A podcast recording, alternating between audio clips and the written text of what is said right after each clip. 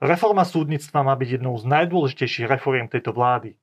Veď sa postupne hýbe, minulý týždeň justičnú reformu schválila aj vláda, ale i hneď po schválení sa koaliční partnery vyjadrovali, že v tejto podobe táto reforma parlamentom neprejde.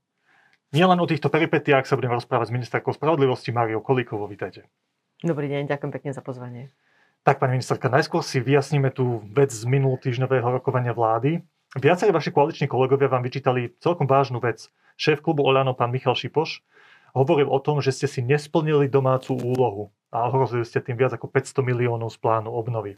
Aby diváci pochopili, mm-hmm. o čo išlo, tak jeden z tých hlavných milníkov plánu obnovy v tej justičnej reforme, jeden z hlavných cieľov, ktoré sa musia splniť mm-hmm. na to, aby mhm. tie peniaze natiekli na Slovensko, je reforma správnych súdov. A túto konkrétnu časť tej justičnej reformy ste na vláde minulý týždeň nepredložili. Mm-hmm. Predložili ste však reformu tzv. súdnej mapy vaši kolegovia to kritizovali ako nesplnenie si povinností, ohrozenia investície. Vy ste na to povedali, a zacitujem vás, že urobiť sústavu správnych súdov bez toho, aby sme vedeli, ako bude zorganizovaná sústava všeobecných prvostupňových a odvolacích súdov, nie je možné. Uh-huh. Takže musela som najskôr priniesť túto časť a keď ju schválime, môžeme sa baviť o tej druhej. Uh-huh. Za týmto zdôvodnením si stojíte, predpokladám. Za tým si stojím. Um, ono to súvisí vlastne aj s tým, že ten úplne prvý balík tá prvá verzia znamenala, že v jednom zákone bolo všetko. Tá veľká kritika, ktorá tu bola, súvisela aj s tým, že je to obrovská reforma a bolo by ju dobre trošku logicky kúskovať. Ja som preto vlastne potom vytvorila súbor zákonov, ktorý je, ktoré sa vlastne špecificky venujú jednotlivým častiam reformy. Preto keď sa rozprávame o prvostupňových súdoch, tak prvostupňové súdy sú v troch zákonoch, lebo je to Mestský súd Bratislava, Mestský súd Košice a potom ostatné okresné súdy v regiónoch. A potom je to samostatný zákon, ktorý sa týka odvolacích súdov. A toto celé je vlastne teraz ten prvý balík, ktorý prešiel vládou.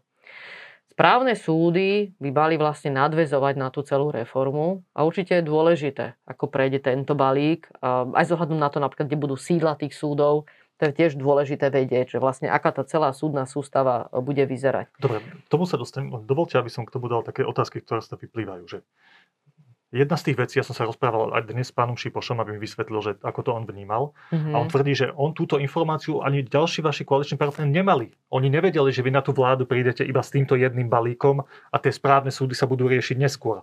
Lebo však samozrejme aj v tých milníkoch je to jednoznačne napísané, že aj tie správne súdy spadajú do tej reformy, ktorá sa má prijať, aby sme dostali peniaze z plánu obnovy. Prečo ste dopredu nepovedali vašim kolegom, že tie správne súdy na vládu neprinesiete. Oni čakali, že tam prídete, všetky tie časti reformy mi predstavíte a bude sa rokovať, ako to bude konkrétne vyzerať. No, ono je to trošku zložitejšie celé, čo sa udialo. Dva mesiace tento prvý balík stál pred vládou. Pre mňa z nepochopiteľných dôvodov, pretože koaličné rokovania sa viedli, podľa mňa tu bola jednoznačná vedomosť o tom, že ja som pripravená rokovať, takisto, čo sa deje vlastne aj teraz, že nakoniec ten celý balík, ktorý tam stál pred vládou dva mesiace, prešiel teraz.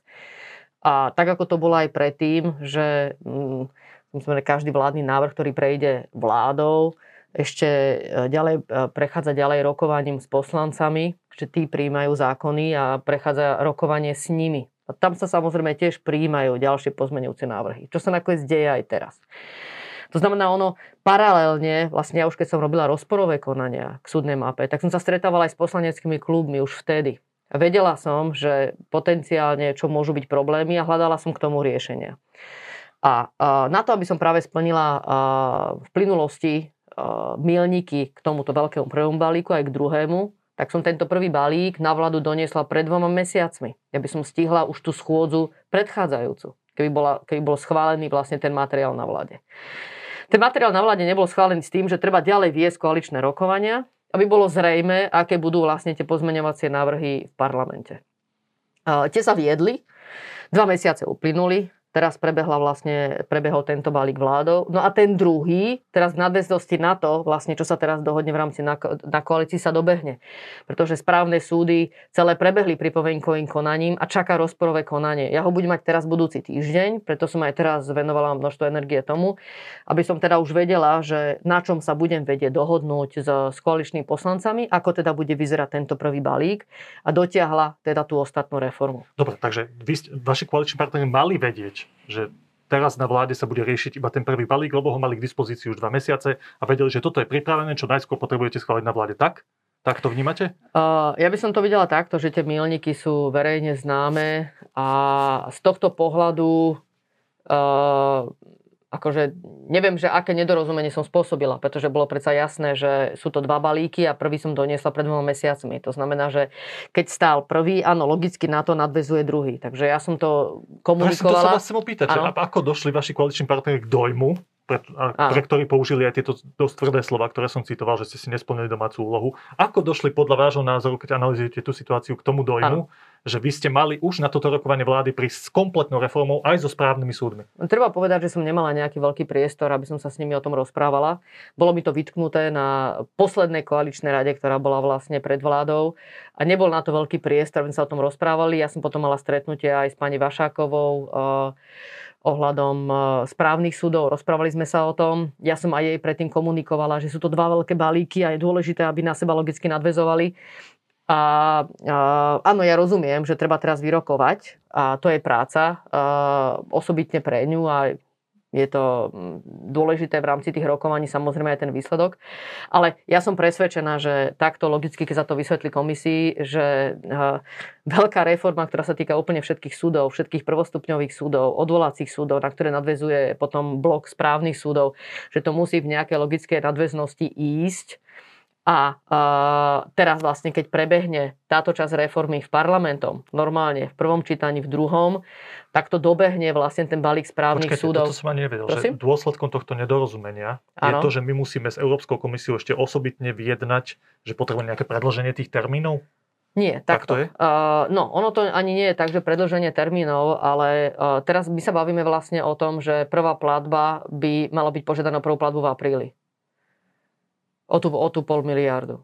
Hej, tam sú milníky. A áno, je pravda, že sú tam aj správne súdy. Súčasne platí, že dva mesiaci tento prvý balík čakal na vláde. A súčasne platí, že keď teraz prejde vlastne tento prvý balík v rámci prvého, druhého čítania, správne súdy vedia dobehnúť tie, uh, tento prvý balík s tým, že v druhom, treťom čítaní vlastne vedia byť schválené na aprílovo-majovej schôdzi. Aha, takže, takže ak tomu správne no, rozumiem, tak to je vlastne tak, že teraz že Európskej komisii musíme povedať, nebude to schválené tak, ako sme pôvodne avizovali v celej komplexnosti aj so správnymi súdmi, ale, ale tie správne čase, súdy to dobehnú. Ale áno, dobehne to v čase, keď budeme žiadať o platbu. Hej, takže ono, Dobre, a, úplne posledná otázka k tejto technické veci. Vy teda ja nevnímate to, že osobne. ste spravili akúkoľvek chybu v tom procese No v rámci toho, že som komunikoval, že sú to dva balíky a musia prejsť vlastne v logickej nadväznosti, tak nie. Ja si to neviem predstaviť, ako to urobiť inak, úprimne počkajte, však to, dá sa to robiť inak tak, že všetko dáte do jedného balíka v rámci tých aj správne súdy, aj tie všeobecné súdy, aj odvolacie súdy a diskutujete s vašimi kolegami, však vysvetlíte im, to na seba nadvezuje, musíme takto nastaviť to bolo aj to, v návrhu, aj to. Takto to bolo v prvom návrhu pred rokom. Ale to bola hlavná výtka, že všetko nemá byť v jednom zákone. To znamená, ja som to rozkuskovala a dala som to do dvoch blokov. Ej, takže vlastne... Uh, akože Vy ste to úmyselne technicky rozdelili preto, Áno, lebo od vašich bol... kolegov ste mali výhradu, že to nemá všetko spolu? Aby som akože takto, ja to nechcem na nikoho zvalovať teraz, že by to bola výhrada z koalície, ale bola to výhrada aj z justície, že je potrebné to mať v nejakej logickej nadväznosti tie bloky. Hej. To znamená, že proste áno, smerom k justícii je dôležité, aby tam bola nejaká logická postupnosť. Aby som vedela, a, ako dopadne tento prvý blok a vedela dojednať druhý. Hej, ja budem mať teraz rozprové konania, to znamená, že je dobré, aby som v tých rozprových konaniach vedela povedať, ako dopadne táto prvá časť reformy a v nadväznosti na to sme sa bavili o sídelných súdoch pre, pre tie správne súdy. Proste tak to je. Poďme k podstate tej reformy, lebo toto bola taká technicko-politická časť ohľadom Ale úprimne, viete, ono je to tak, že uh, ja si myslím, že teraz uh, máme ideálny svet a potom je reálny svet.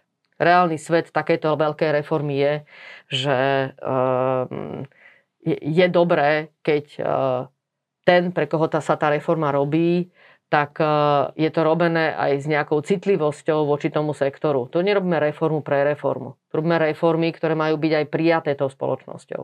To znamená jednoznačne v rámci takejto obrovskej reformy je dôležité, aby to nejaká logická postupnosť a zrozumiteľnosť pre tú justíciu bola. Takže ja som presvedčená, že to bolo správne. Že to Myslíte bolo správne si, že čakať. toto rozdelenie ano? na tie dva balíky teda pomohlo celému tomu prostrediu, aby pochopilo podstatu tej reformy a formuloval svoje výhrady. To, ja myslíte, to že poviem, to je ten efekt? Ja vám to poviem inak. Ja som mala zo súdnej rady prvé uznesenie, ktorým žiadali, aby som stiahla celé správne súdy z legislatívneho procesu, kým prvý balík celý dobehne. A ja som potom mala s nimi aj ďalšie rokované, kde som vysvetľovala, že teda aj, ja som pod nejakým časovým tlakom.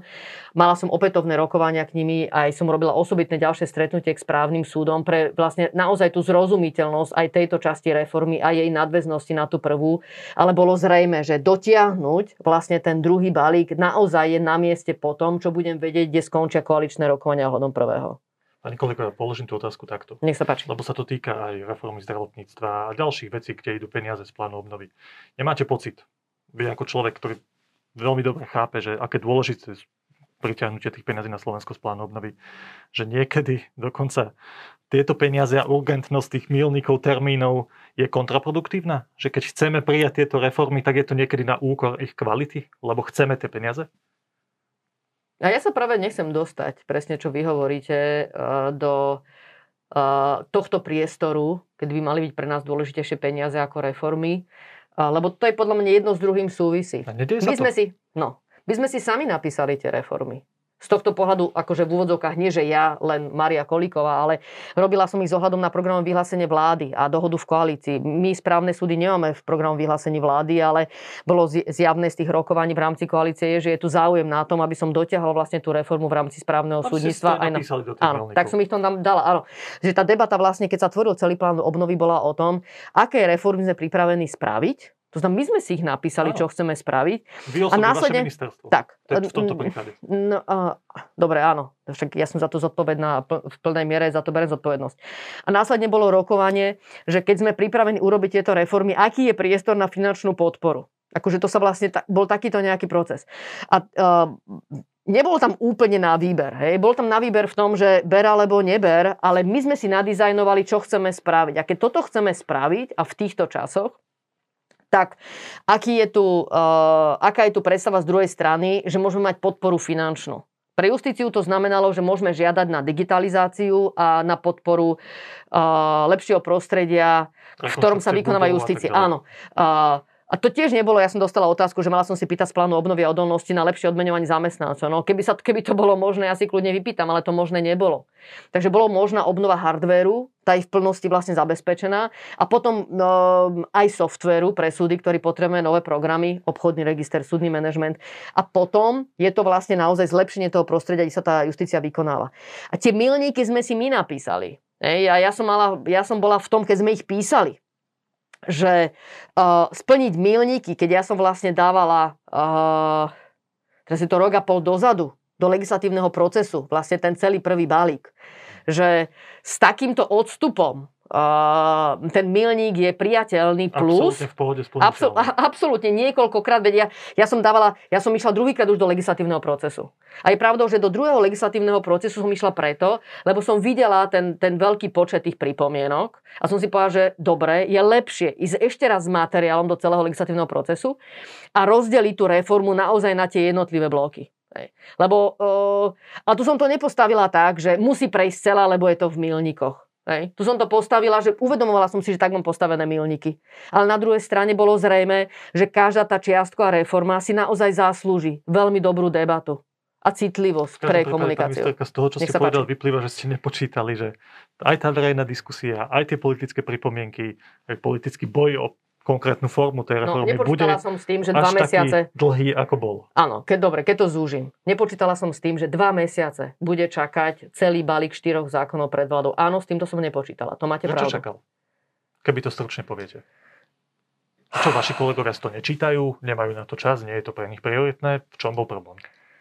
Uh, toto sa neudialo ani pri optimalizácii siete nemocníc, kde boli naozaj obrovské rokovania po tom, čo materiál prišiel do parlamentu. Proste sa to neudialo. Takže pre mňa toto bolo nepochopiteľné. A... Nemáte na to doteraz odpoveď, že prečo to no, tak mám na to, stálo a nikto tak s tým pozrite sa, mám na to samozrejme nejakú odpoveď, čo, ale... nemajú radi vaši kolegovia, ja, Nepovažujem za dôležité vôbec komunikovať, ale to, čo chcem komunikovať je, jednoznačne sa tu použil iný meter uh, na ďalší postup pre reformu justície, ako bol použitý predtým. Či to bola reforma národných parkov, alebo to bola reforma, ktorá súvisela s optimalizáciou. No, podstatná otázka uh, pri tom, čo ste povedali, je, že buď tam je nejaký problém že s vašou osobou, s vašou politikou, alebo je problém so samotnou reformou, s podstatou veci, s, tými, s technickou stránkou tej reformy. Ako si to zdôvodňujete? Viete, ono je to tak, že ja som ministerka, postavila som na stôl reformu, robím na ne od roku 2016-2017 v najlepšej viere. Veľmi ambicióznu, ktorá rátala aj s obrovskými ekonomickými efektami. Z tých ekonomických efektov som upustila. Tá reforma, ktorú kladem na stôl, zohľadom aj na kompromisy, ktoré som urobila, stále splňa ciele reformy, je veľmi dôležitá pre justíciu a robím všetko preto, aby som mu dojednala. To bola pekná diplomatická odpoveď na moju otázku, pani ministerka. Ale dobre, rešpektujem. Poďme ďalej, poďme k tej podstate aj k tým veciam, ktoré boli kritizované. Veľmi krátko poprosím, ak sa nemýlim, aj tento týždeň ste mali nejaké stretnutie, kde ste snažili ano. rokovať o tých pripomienkach vašich koaličných partnerov. Mala som K čomu ste dospeli? Uh, jednak som mala stretnutie, ktoré som ponúkla všetkým poslancom, lebo som pochopila aj z vyjadrení, ktoré nakoniec boli aj na sociálnych statusoch priebežne, že veľké nedorozumenie vlastne, kde sme sa posunuli v rámci koaličných rokovaní. A už v čase vlastne, kedy materiál išiel na vládu, tak bol sumár pripomienok, ktoré boli dohodnuté s koaličnými partnermi, že budú zapracované v rámci pozmenujúceho návrhu. A napriek tomu hovorili, že v takejto podobe určite neprejde tá reforma. Takže no, tí poslanci si neprečítali tie pripomienky a nevedeli, že je dohodnuté, ja že to, to prejde Ja by som to povedala takto. Že mali pravdu, pretože vedeli, že už sme si dohodli uh, viaceré pripomienky, ktoré budú zapracované. Že mali pravdu v tom, že v takej podobe to neprejde. Áno, to mali Ale zároveň vedeli pravdu. a to nepovedali, z vášho uhla pohľadu, ja mám že tam dobrú... sú už dohodnuté tak. pripomienky. Tak? tak, a ja to nebudem komentovať, lebo mám záujem, aby som sa s koaličnými partnermi dohodla veľmi korektne ďalej. Dobre, tak Takže by som skôr že povedala iné. teraz rokovali, keď ste povedal, teraz skôr rokovali, by som tak... povedala iné. Um, v čase, kedy prešiel materiál vládou, tak už bol vlastne dokument e, so sumarizáciou pripomienok, e, ktoré akceptujem, uh, jednoznačne vzájomne komunikovaný osobitne z jednou z najväčších koaličných strán. Bolo zrejme, ktoré z tých pripomienok som pripravená prijať. Bolo to aj na predchádzajúcej koaličnej rade. A, a teraz vlastne som rada, že v krátkom čase vlastne po prijati vládou, uh, jednak som mala stretnutie s každým poslancom, ktorý mal záujem prísť z koaličných na stretnutie so mnou, kde som vysvetlila, že aký je stav aj ohľadom uh, prijaté reformy vládou a v ktorej časti ja som pripravená urobiť nejaké zmeny a prečo a čo to znamená. No, dobre, ich odozva bola aká? Prosím? Ich odozva bola aká na toto? No, bolo to, hovorím, že bolo to informatívne stretnutie, okay. takže ja som im vysvetlila jednak v rámci prvostupňových súdov, že pre prvostupňové súdy je dôležitá reforma, ktorá sa týka všetkých troch zákonov. Mestský súd Bratislava, Mestský súd Košice a rovnako ja, aj celý. Áno, to bolo dôležité vysvetliť. Potom bolo dôležité vysvetliť, že áno, e, pre reformu je úplne kľúčové, aby boli zväčšené obvody a či aj tie ďalšie štyri pracoviská Dobre, budú zrušené. konkrétnosti toho Takže ja som tie konkrétnosti pomenovala. Pre mňa je podstatné to, že, že keď teda vy tvrdíte, že tie podstatné veci tí poslanci vedeli už v tej chvíli, už keď to prechádzal vládou, už keď sa vyjadrovali do médií, že v takejto podobe to určite neprejde, tak o čom vlastne teraz s ním máte rokovať? Je to jasné, nie? Vy ste povedali, s týmito pripomienkami súhlasím, bude to, tá finálna podoba zákona bude aj s týmito pripomienkami. Tak o čom je teraz tá vecná debata s vašimi koaličnými partnermi? Viete povedať nejaký hlavný bod, ja by som to sa stále líšia ich by som to povedala diplomaticky, hej? trošku to poviem aj diplomaticky. Samozrejme, že je to aj nejaké napätie, uh, nejaké miere v celej koalícii, asi to trošku súvisí aj s mojou osobou, môže byť. A ja sa snažím veľmi vecne pristupovať ku e, každej, by som povedala, požiadavke, ktorá je na mňa vznesená od kohokoľvek, uh, úprimne. A tu je teraz uh, dôležité samozrejme mať jasne na stole, toto sú pripomienky, toto sú moje riešenia a toto teraz robím. Uh-huh. A uh, môžem povedať, uh, aj ďakujem uh, osobitne aj predsedovi poslaneckého klubu Michalovi Šipošovi, že sme mali klub uh, s, jeho, uh, s jeho poslancami včera. Veľmi konštruktívnu debatu sme mali. Z toho vyvstala jedna, dve pripomienky, ktoré ja som pripravená zapracovať. Rovnako dnes sme mal, som mala stretnutie s poslancami strany za ľudí. Rovnako tu vyvstali pripomienky, ktoré vlastne v nejakej miere už boli komunikované aj predtým. Ja som na to mala nejaké riešenia. Ďalej sme sa o, tý, o tom rozprávali. Takže ono je to tak, že by som povedala, že kým asi každý z tých koaličných partnerov príde k záveru, že uh, tak je to, takto je to vyrokované, ďalej sa nedá ísť a sme s tým OK, tak uh, k tomu momentu sme ešte nedošli. Mm-hmm. Hej. že tie rokovania ako by neskončili. Neberiete, ani, ani Lebo, za ľudí, ani Olan, neberiete, že tam to mám vybavené. Hej? Ešte to tam nie je v tom bode. Tak, akože môžem si to myslieť, ale kým mi to samozrejme oficiálne uh, v rámci aj koaličnej rady, aj tie strany nepovedia, tak to tak určite nie je. A kým ten materiál neprejde prvým, druhým, tretím čítaním, tak ako keby stále je to nejaká možnosť. Prepačte, ja teraz ale, zúžim no, celú, celú tú... Chcem sa vás opýtať teraz na to, že aj po tých pripomienkach, ktoré vy vnímate, ako by asi mal vyzerať ten finálny návrh, ktorý bude schválený parlamentom. Že skúste povedať aspoň takú tú jednu z tých hlavných vecí. Ja viem, že tam je veľa podstatných záležitostí, ale či viete v tejto chvíli povedať, že ako bude vyzerať tá súdna mapa počtom tých súdov, lebo ten pôvodný plán bol, že sa o 20, neviem koľko, zníži počet tých súdov na nejakých 30 mm, mm, niekoľko. Mm. Budú tam tie tri hlavné obvody, kde budú tri hlavné odvolacie súdy, teda Žilina, Prešov, ak sa nemýlim, a Trnava. No, či viete teraz v tejto chvíli povedať, ako by mal ten finálny návrh, ktorý by mal prejsť Národnou radou, vyzerať z hľadiska tohto počtu súdov a rušenia súdov? Áno, sú veci, ktoré sa v zásade nemenia od začiatku. A to je, že tie súdy sa spájajú. A e, toto je v podstate stále rovnaké. Ale rušia samozrejme... sa len 4 súdy, ak som to správne postrehol. Že no, priamo sa te, rušia len no, 4 teraz, súdy. No, lebo to, to slovo rušia sa, nie je vždy asi úplne zrozumiteľné, čo to znamená. Ak sa vytvorí Mestský súd v Bratislave, Mestský súd v Košiciach, jednoznačne všetky súdy sa spájajú do jedného nového celku. Hej, tam, toto je uh, vec, ktorá sa nemení od začiatku, na tom nie je žiadna zmena. Proste takto to je od počiatku navrhované. Súdy v týchto dvoch mestách, tak áno, myslíte? Áno, Všetky hej. sa akoby do jednej inštitúcie. Áno, presne tak. Uh, tam nie je žiadna zmena. Toto je kľúčová uh, jedna časť reformy v rámci, v rámci prvostupňových súdov. Uh, pre Košice to znamená, že vlastne všetky súdy sú na tom istom pracovisku, kde boli, lebo už teraz sú v jednej budove. Pre Bratislavu to znamená, že sú na piatich miestach. Ten návrh je, že začnú pracovať síce na piatich miestach, ale vlastne tie kolektívy budú pracovať ako jeden zväčšený kolektív. To znamená... To, to sú hej, detaily, že skúsme, no. skúsme úplne inak tomu. A tie ostatné, tie ostatné v tých regiónoch, to, čo je rovnako to isté, lebo ja hovorím, že proste jedna vec, ktorá sa vôbec nemení, je, že potom spájame viaceré súdy spolu do jedného väčšieho bodu. To sa nemení. Tá debata, ktorá bola veľmi veľká, bola, koľko vlastne pracových sa na konca, konci dňa zruší. A ja som v tom prvom návrhu nepovedala, koľko sa ich zruší. Nechávala som to na posúdenie ministerky z, alebo ministra s predsedom súdu. Hej, po vyhodnotení nejakého obdobia, koľko vlastne pracovisk je potrebných. Výsledok je, že 4 súdy sa kompletne zrušia, no, tak? To, čo bolo, áno. E, ten materiál, ktorý išiel na vládu, bol, že sa majú 4 súdy mimo Bratislavy a Košic. Hej, lebo v Bratislave a Košiciach fakticky, keď to zoberete, tak tam sa stále tie ostatné súdy rušia, lebo sa zlúčujú dokopy. Hej, tam tá zmena nie je. Keď toto zdôrazňujete, no. tak chcete povedať, že tá vaša reforma nie je až taká slabá oproti tomu, čo bolo navrhované predtým. Preto zdôrazňujete to, že sa tam áno. zlúčujú tie ja by som súdy. To, áno, ja by som to povedala takto, že, uh, že obdobie, ktoré nastane od momentu, kedy bude platiť tá reforma, prvé dva alebo tri roky, je stále rovnaké, čo sa týka navrhovanej reformy e, prvej verzie alebo tejto verzie. Pretože vždy by tie pracoviska ostali na svojich miestach, všetky. A pracovali by, uh, vlastne to, čo sa zásadne zmení, je organizácia práce.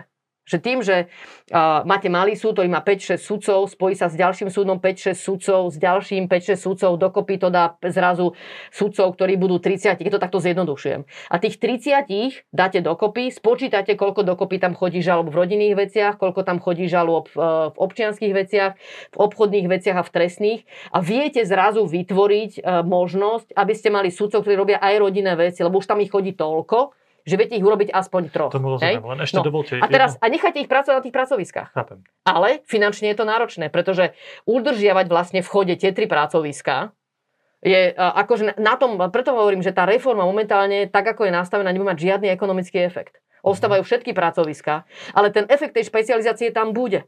Hej. Ten efekt, ktorý má dopad aj na tú rýchlosť toho konania, tam bude, lebo budú špecializovaní sudcovia. Že vy ste toto Z tohto pohľadu preto, aj väčší náhodný výber. Sa ozývali tie pripomienky, že rušíte súdy. Aby ste sa vyhli tejto kritike, že rušíte súdy, tak ste povedali, nie, zruším celkovo iba 4 súdy, ale množstvo tých súdov, tých menších, budú len pracoviská, že v tom meste zostanú sudcovia, ktorí budú robiť svoju agendu, len sa budú, budú rozdelení na nejaké skupiny, ktoré budú robiť špeciálnu časť toho práva, hej, tú trestnú, občiansku a tú rodinu, tak? No toto je, áno, toto je to kľúčové, čo rozprávam. Je, Ale že predtým vlastne ste chceli, aby boli aj v jednej budove, aby to robili v jednej, a čo bolo ekonomicky samozrejme výhodnejšie. Tak je to? Tá prvá verzia dávala možnosť v jednom momente rozhodnúť, že uh, niektoré pracoviska sa zrušia. A nikdy nebolo povedané koľko.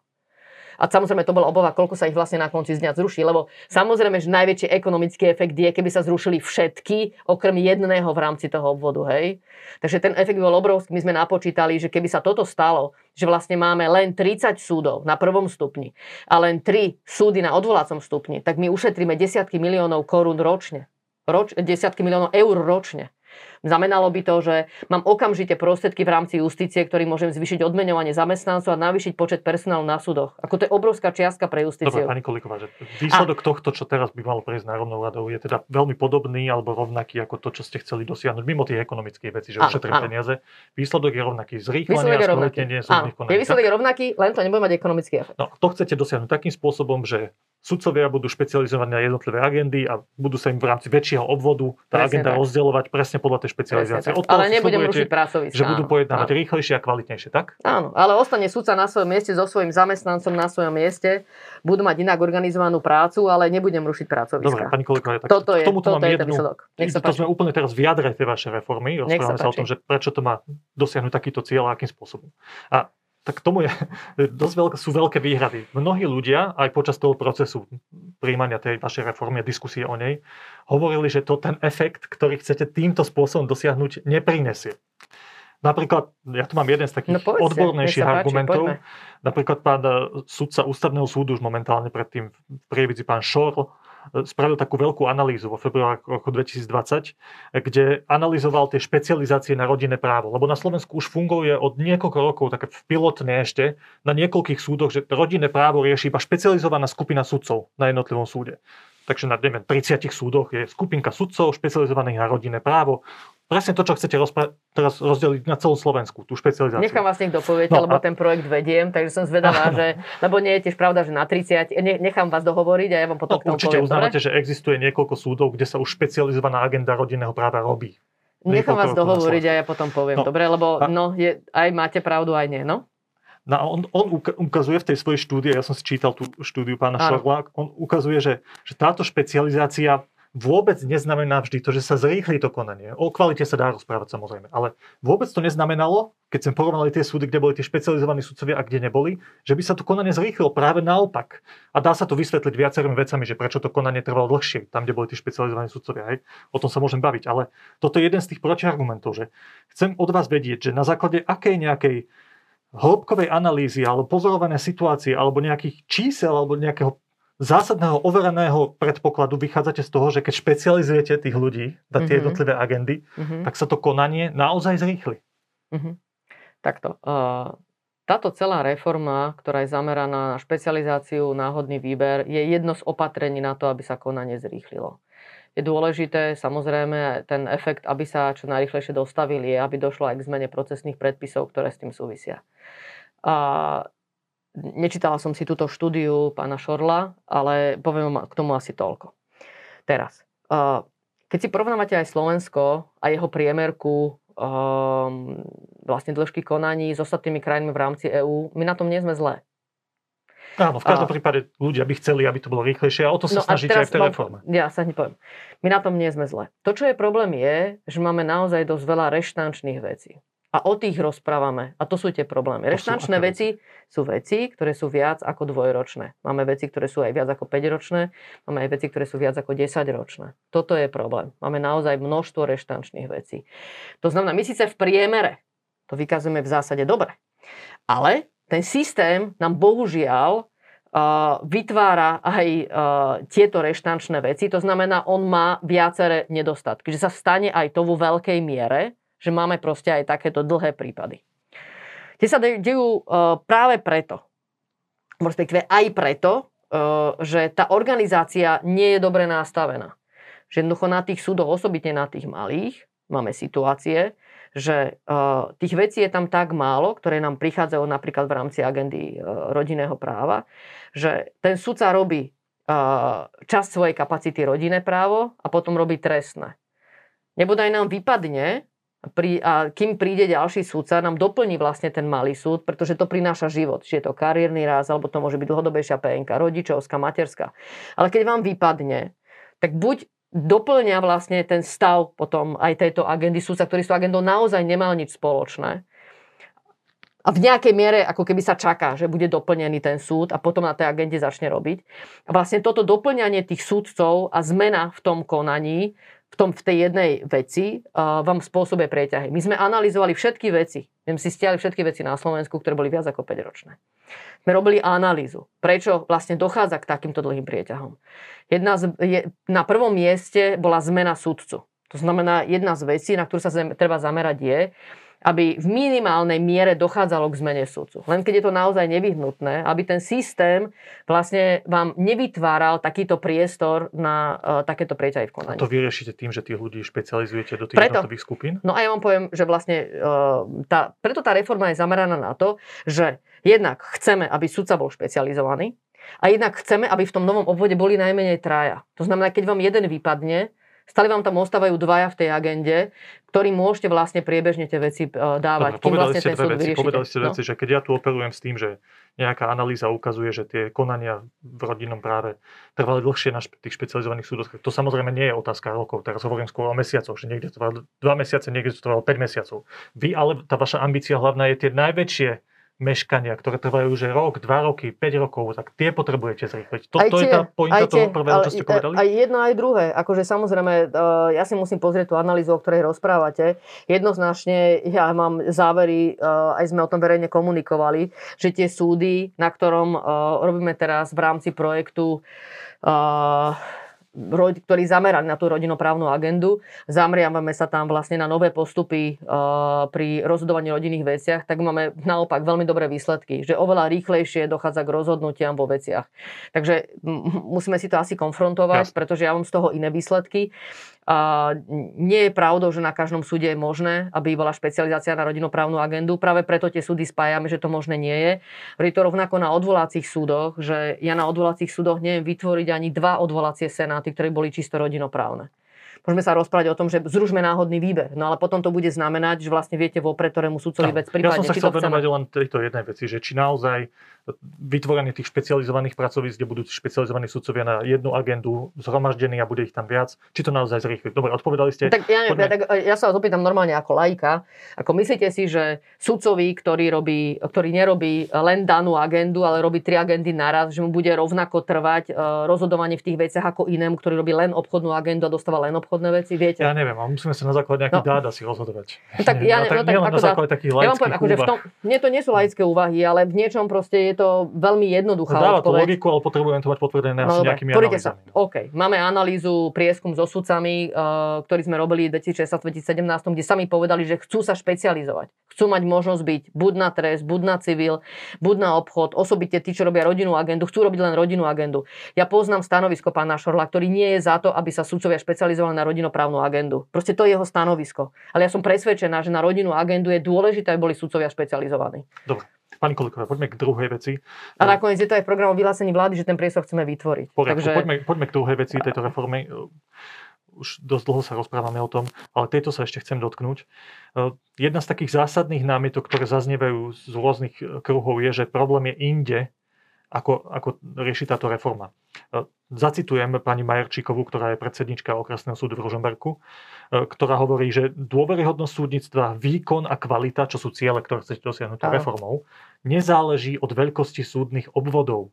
Je to všetko, citujem, v osobe toho, ktorého sudcu a jeho okolia. Teda aj to, ako rýchlo to robí ten sudca, nie je tým, že ako je špecializovaný, ale aký je poctivý, aký je pracovitý, ako vážne bere tú svoju robotu. A dôveryhodnosť závisí od toho, aký je čestný a tak ďalej. Hej?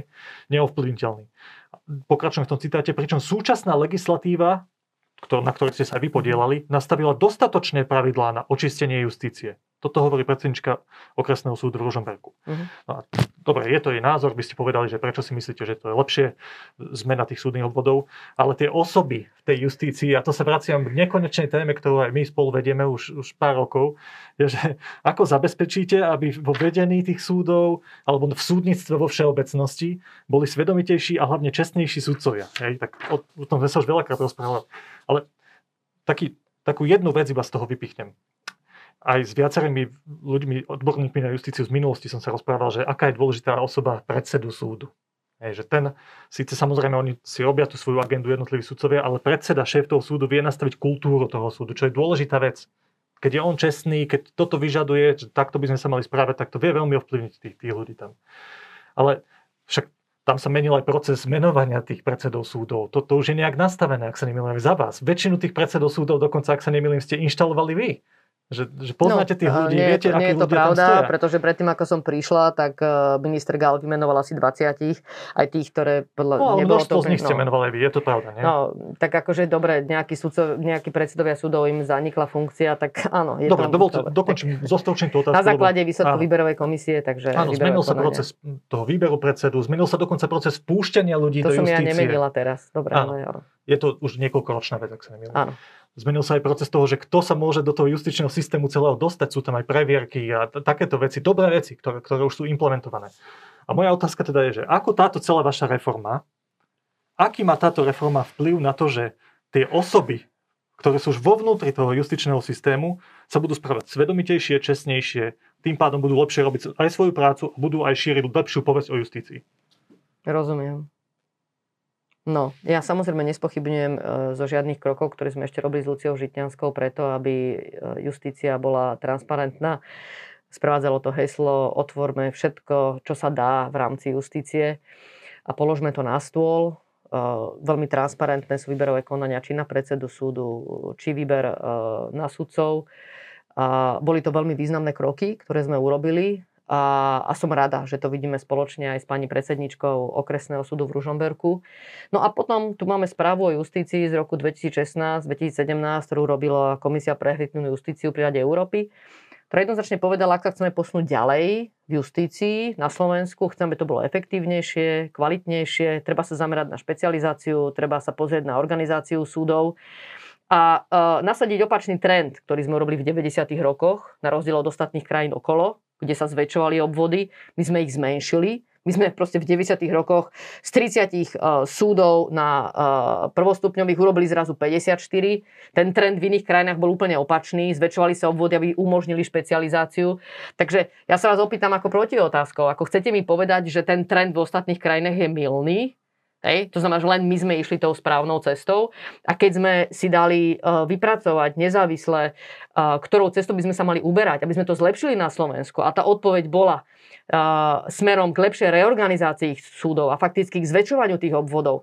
Takže aj tí sú milní a ja keď hovorím, že je dobre, aby sa sudca venoval hlavnej agente a sudcovia sami to chcú, lebo to povedali sami, tak je to milné a viem to dosiahnuť len tým, že zväčšujem tie obvody. Tak to je milné.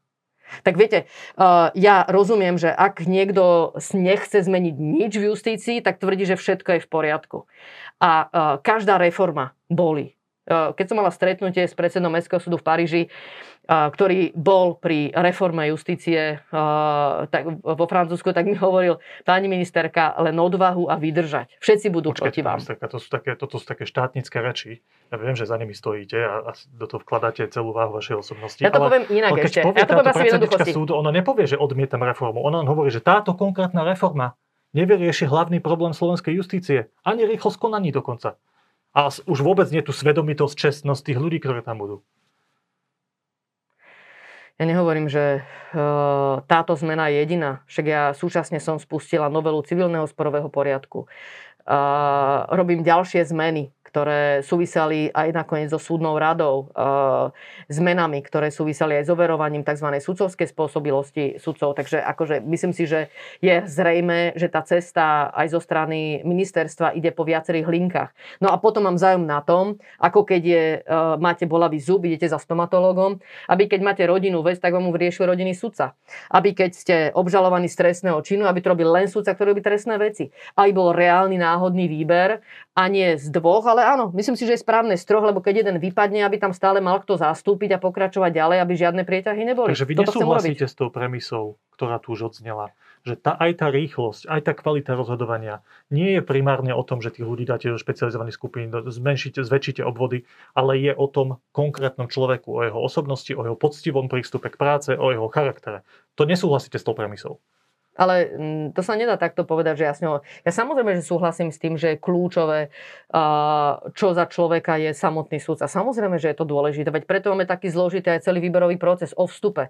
Preto máme ďalšie overovanie podmienok, spôsobilosti danej osoby, keď má zájmo kariérny rast. Akože v tom máme absolútnu zhodu. Preto je veľmi dôležité, že sme teraz na novo postavili systém vyvodzovania disciplinárnej zodpovednosti a zriadili sme najvyšší správny súd. A že proste tie, tie podmienky, ktoré sú kladené na súdcu, je dôležité, aby boli naplnené a ten, kto sa im, kto sa im uh, vymkol a nemení ich rešpektovať, aby bola čo najskôr vyvodená zodpovednosť. Na to máme zhodu. A určite môžem povedať aj to, že poznám množstvo súdcov, ktorých si veľmi vážim a som veľmi rada, že sú v justícii. A, a to, čo chcem je, aby každý súdca v systéme mal dobré pracovné podmienky, bol dobrým uh, v tej oblasti, ktorú robí a to sa nedá bez toho, aby takáto reforma sa urobila. Pani Kulikova, kedy budeme, to je moja posledná otázka, Mám ešte veľa ďalších, ale už to nestihneme. Kedy budeme vidieť, ak to teda prejde parlamentom, kedy budeme vidieť reálny efekt a ako ho budeme vedieť odmerať. Viete teraz dať verejný prísľub, lebo však vy, toto je vaša hlavná vec, ktorú, ktorú riešite. Riešim veľa spravodlivosti. No. Justičná reforma aj minimálne z hľadiska aj predvolebných slubov, aj toho vnímania Áno, je verejnosti. Kľúčová, je dôležitá, vec. samozrejme, je dôležitá. Tak keď prejde, pani ministerka, tak kedy a ako konkrétne uvidíme jej efekt? Viete, to, čo je nešťastné, je, že e, reforma sa stále posúva. A teraz je vlastne naplánované, že k tomu zlúčeniu má dôjsť 1. januára 2023. Myslím, že každému je zrejme, že proste je to nejaký proces implementácie. Takže ja by som bola rada, keby od 1. januára 2023 každý, kto sa obráti osobitne na tie už bývalé malé súdy, videl hneď efekt v tom, že dostane sudcu, ktorý sa venuje vlastne len tej agende, v ktorej tu veci má a bude to vidieť, či už s na ten spôsob vedenia pojednávania alebo rýchlosť, v ktorej dostane rozhodnutie vo veci samej. Ako to je samozrejme ten cieľ. Hej. A to, že vy vytvoríte ten priestor na to, aby ten sudca robil iba tú jednu agendu, tak je predpoklad, že tú vec vybaví rýchlejšie a kvalitne. Akože takto postavené samozrejme je. A teraz vy, keď odo mňa chcete, aby ja som vám povedala, že a, priemerka všetkých konaní sa ukáže, že o mesiac kratšia, no tak to sa nemôže ukázať už preto, pretože ak by, ako v týchto, by som povedal, v tých merateľných ukazovateľov tá rýchlo sa nedá odmerať. Dá sa odmerať napríklad v tom, že koľko rozhodnutí uh, bude napríklad, ja neviem, bude menej odvolaní. Akože v tom by sme mohli nejak merať efektívnosť tejto reformy potenciálne v nejakom časom období potom, ako je zavedená. Ale merať ju napríklad do toho, že budeme mať kratšie konania, uh, tak sa to nedá preto, lebo keď ten systém dobre zafunguje, tak všetky tie reštančné veci, ktoré sú teda tie staré veci, ak sa začnú vybavovať, ak ten systém vlastne naozaj umožní, že tie veci budú vybavované, tak oni nám fakticky budú predlžovať tie celkové lehoty, v ktorých sa rozhoduje. Lebo teraz sú odkladané. To znamená, keby sme ich vlastne rádovo hneď vedeli vybaviť v najbližších rokoch, tak fakticky tá priemerná dĺžka konaní sa nám predlží. Pretože do tej priemernej dĺžky konaní, ktorá sa priebežne vyhodnocuje aj medzinárodne, tak spadajú konania, ktoré sa rozhodli právoplatne v tom čase. Takže my teraz, keby sme vlastne rozhodli všetky tie staré veci, tak by nám to fakticky predlžilo tú priemernú dĺžku, pretože tie konania staré sú 5 aj 10 ročné a to nám vlastne kazí hej, ten celý priemer. Takže v týchto ukazovateľoch sa to nedá vidieť.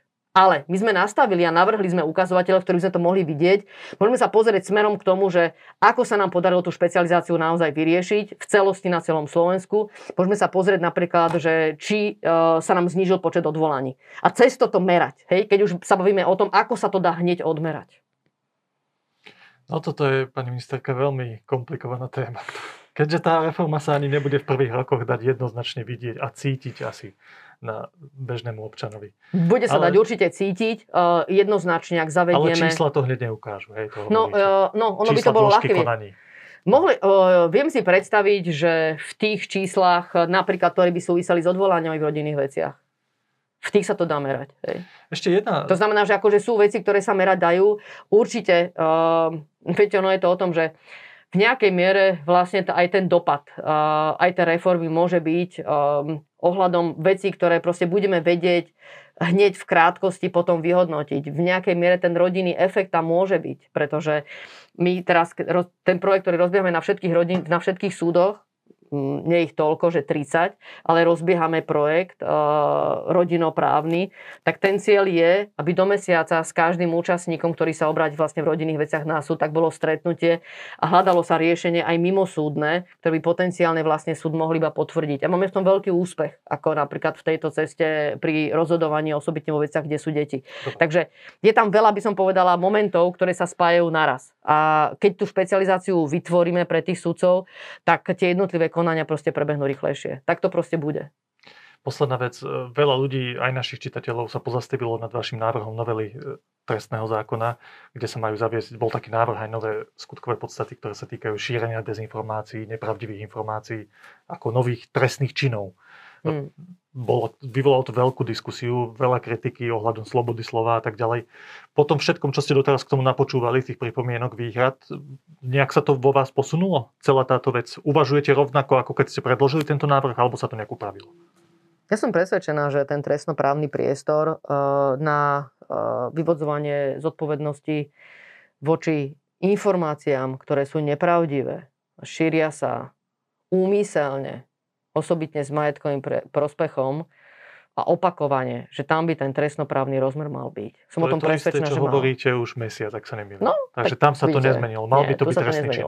Ale samozrejme, eh, to, čo chcem urobiť je, že eh, chcem teraz urobiť okrúhly stôl, takú väčšiu debatu eh, k tejto právnej úprave. Medzi tým budú prebiehať rozporové konania. Takže ja určite budem aj o tých výsledkoch informovať na presadenie akejkoľvek časti e, právnej úpravy, ktorá má byť aprobovaná, aprobovaná parlamentom, potrebujeme 76 poslancov. Takže e, takto to je, ale v tomto momente som presvedčená, že ten trestnoprávny rozmer by tam mal byť. Ministerka spravodlivosti Mária Kolíková, ďakujem pekne. Ja vám ďakujem za pozvanie.